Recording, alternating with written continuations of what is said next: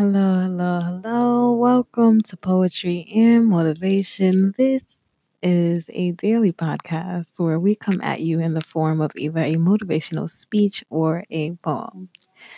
I am your host, the poetic black girl, and I am just really excited to be bringing some more content to you guys. I love sharing things with you guys. I love art, I love creativity, I love expression. So, this podcast is definitely something that I love to do, and I love the fact that I get so many positive words of encouragement from, you know, you guys, the listeners. You guys make this possible. Like, I would just be talking to myself, which is great because I already do it because I'm slightly nutty but it's better to have people to talk to. So thank each and every one of you. Yes, today I'm coming at you in the form of a poem. It's kind of like a montage poem. Um, I actually found this on the Beats by Dr. Dre Page, and it's poetry infused with Black artists talking about their experiences. And this is Black History Month, and like I said in the first week, we're trying to keep this as black as possible, although we have strayed a little bit. Don't hold me to it. You know, life happens, things happen.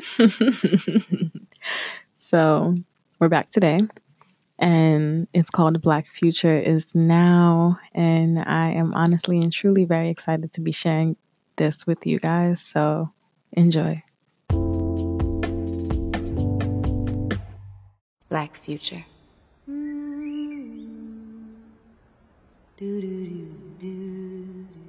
Woke up into the world with a passion burning.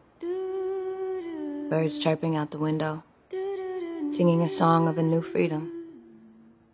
No map guiding my ship, but the wisdom woven into me by the ones who loved me most.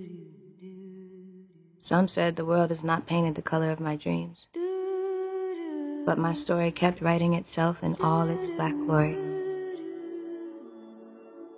What I refuse to do is put out any garment that I can't tell a story with. Like for example, this one, it kind of reminded me of like the theme of my grandmother's house. The color schemes and the feel and it's like that warm touch reminded me of just like growing up over there. And I feel like I can't even talk about bricks and wood without understanding like family-oriented foundation. Mama's woven words cover me like a tapestry. Every step taken is a warm one. The losses lighten, the winds push. My sails open, my vision sharpens. I'm just trying to show the realism of the world and all of our colors, all of our facets, and just do it unapologetically. My older brother, who was like my hero, died when I was 16, and that just broke my heart. I know what it's like to lose somebody. I know what it's like to lose something really important. And so, like, once you go forth in the world with like that mindset, can't nobody shake you. My black future's got the glow. The bittersweet breaks made a strong spirit stronger. How can the world break one who has already risen from some ashes, been so low on cash, and heard the nose on blast, kissed death, and sent it back?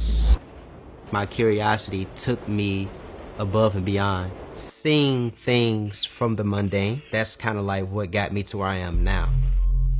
Equipped for this black future, where the master teachers reach a hand and flash the twinkle in their eye to the green black child, dipped in awe. It's our responsibility in the present to think about the future. I think it starts with like the youth. You gotta show them how to like think for themselves, how to be inspired, how to like have that work ethic, because these are things that you can't really teach someone. They have to kind of just like see it. It's a forever continuation. If we hold back information, then we're just slowing down the process.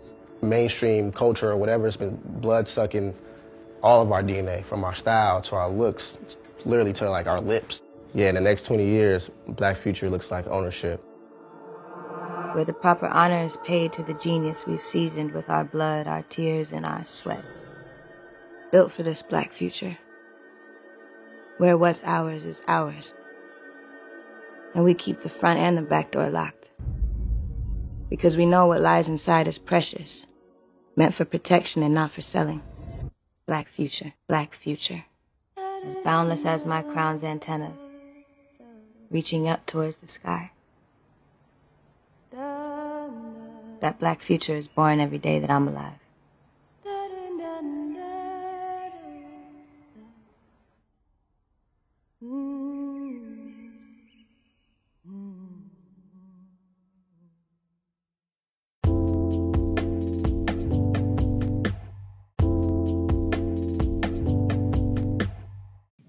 Love, love, love how artsy that sounded. And I was really into it. It was definitely a vibe. So if you vibed with this episode of Poetry and Motivation, make sure that you are following the kid, me, on Instagram at Poetic Black Girl. I recently launched a poetry journal company and we donate a percentage of all proceeds towards ethical causes. These causes include climate change and animal endangerment. We honestly want to motivate each other and ourselves and make the world a better place at the same time. So definitely check that out. And if you have a lot to say, like me, definitely start your own podcast on Anchor. This is a free platform where you can share your thoughts and opinions with others. I look forward to seeing you guys soon. And you already know the next one should be a motivational speech. So you have a great and blessed everything and take care.